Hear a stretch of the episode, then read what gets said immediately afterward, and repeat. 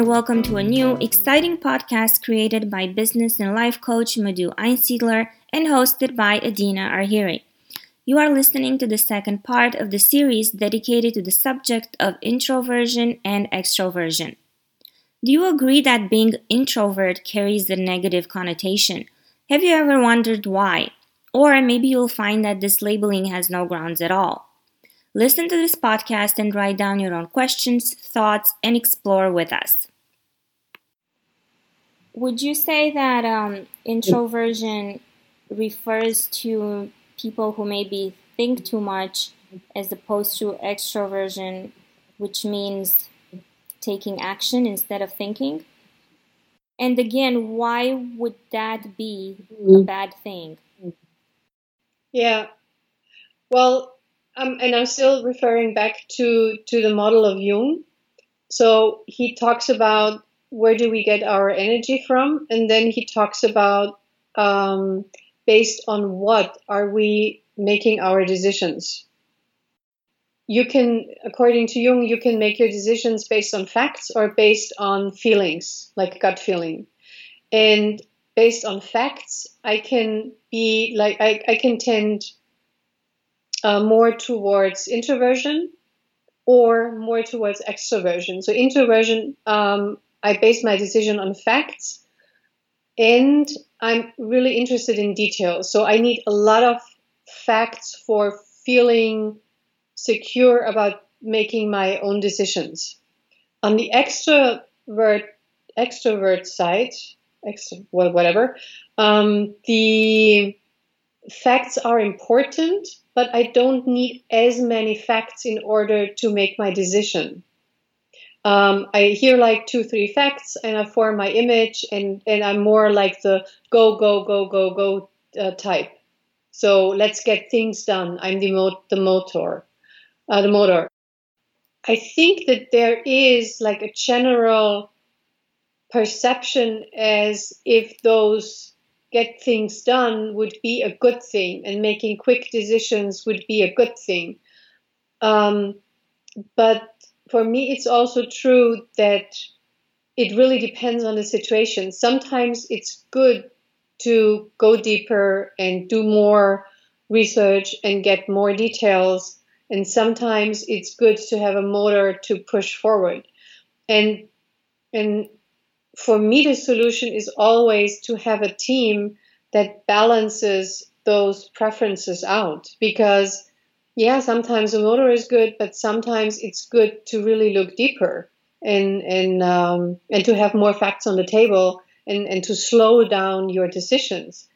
And either um, automatism really has its advantages in certain situations and has its fault in certain situations. But as it is, we just like to simplify and then we say, oh, quick decisions are better. And going going into detail just takes way too much time and people are just slow deciders. And it and, and that's just not true. But this is where I and, and I'm just asking out of common sense. I don't have fact data. But let's say the the president of a big corporation, uh, I I cannot imagine making a, a big decision uh, only for the sake of making a decision because there's pressure. I feel like there has to be facts and data. And it's funny because I read an article recently and I just don't remember where it was. And it was discussing the, the, the idea that actually a lot of um, a lot of managers and and um, people in higher positions in the business world they actually are introverts.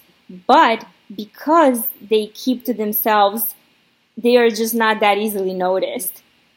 You know what i mean? My uh, my core question so to speak and i this i'm speaking for myself i frankly feel like these words should not exist I feel like there is so much division.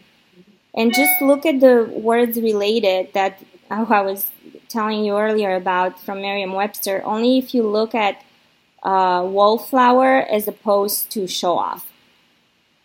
And to qualify a person as introvert slash wallflower and an extrovert slash show off is just so radical and extreme to me. It's like from one end to to another. But unfortunately, we just hear these a lot. And then we have the kids, the small kids, and I've noticed how it's a contradiction. We want to teach them to be outgoing, to show their talents, and at the same time, we want to teach them to to be wallflowers when needed. So, what do we do? What do we do with that? How do you feel about teaching? You spoke about Jung earlier, but how should we teach kids? For example, is there is there a rule out there, or are there any research is there any research done should kids be taught to be outgoing to be extroverts and show off or they should be taught to reflect and mind their own business and and be um, not necessarily shy but it would be qualified as introvert by the current uh, standards so how should we go for example with that we, and i know i jumped from uh, business people to to kids but i feel it's a it's a pretty important connection because these are the people who will grow up and and make things happen. And while they grow up, they will hear this introvert extrovert thing. Well, my preference is, um, and it is with kids as it is with with business people or um, private clients I have. So my preference is to see like with kids to see what is there. Like every kid and, and parents will um, agree to that. So every kid comes already with a with a personality. So they show their personality pretty early. Um, even when they're when when the, the mothers are still pregnant, they, they, they can they have a feeling of uh, okay, this is now more quiet child, or uh, or it, it's um, a more lively child, more energetic. And then when, when when the children are born, they they already have their way to be in this world.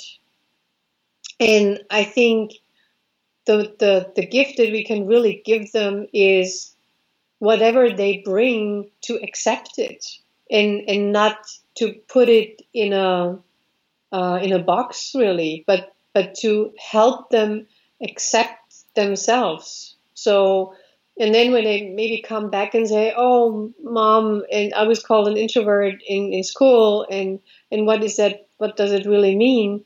And then make to to help them understand that this is just a label that other people use because it's easy for them or because they don't really want to um, go go deeper and it's just easy for them to, to put people in a box and but help the children not to put themselves in such a box and when when clients who have been put in a box by others and then who have learned to put, put themselves into a box when they come uh, to my, my coaching sessions I help them to, and I support them in in seeing the box that they put themselves in. And so, and and the, the introvert introversion box, at least over here, I'm not sure how how it is in the states.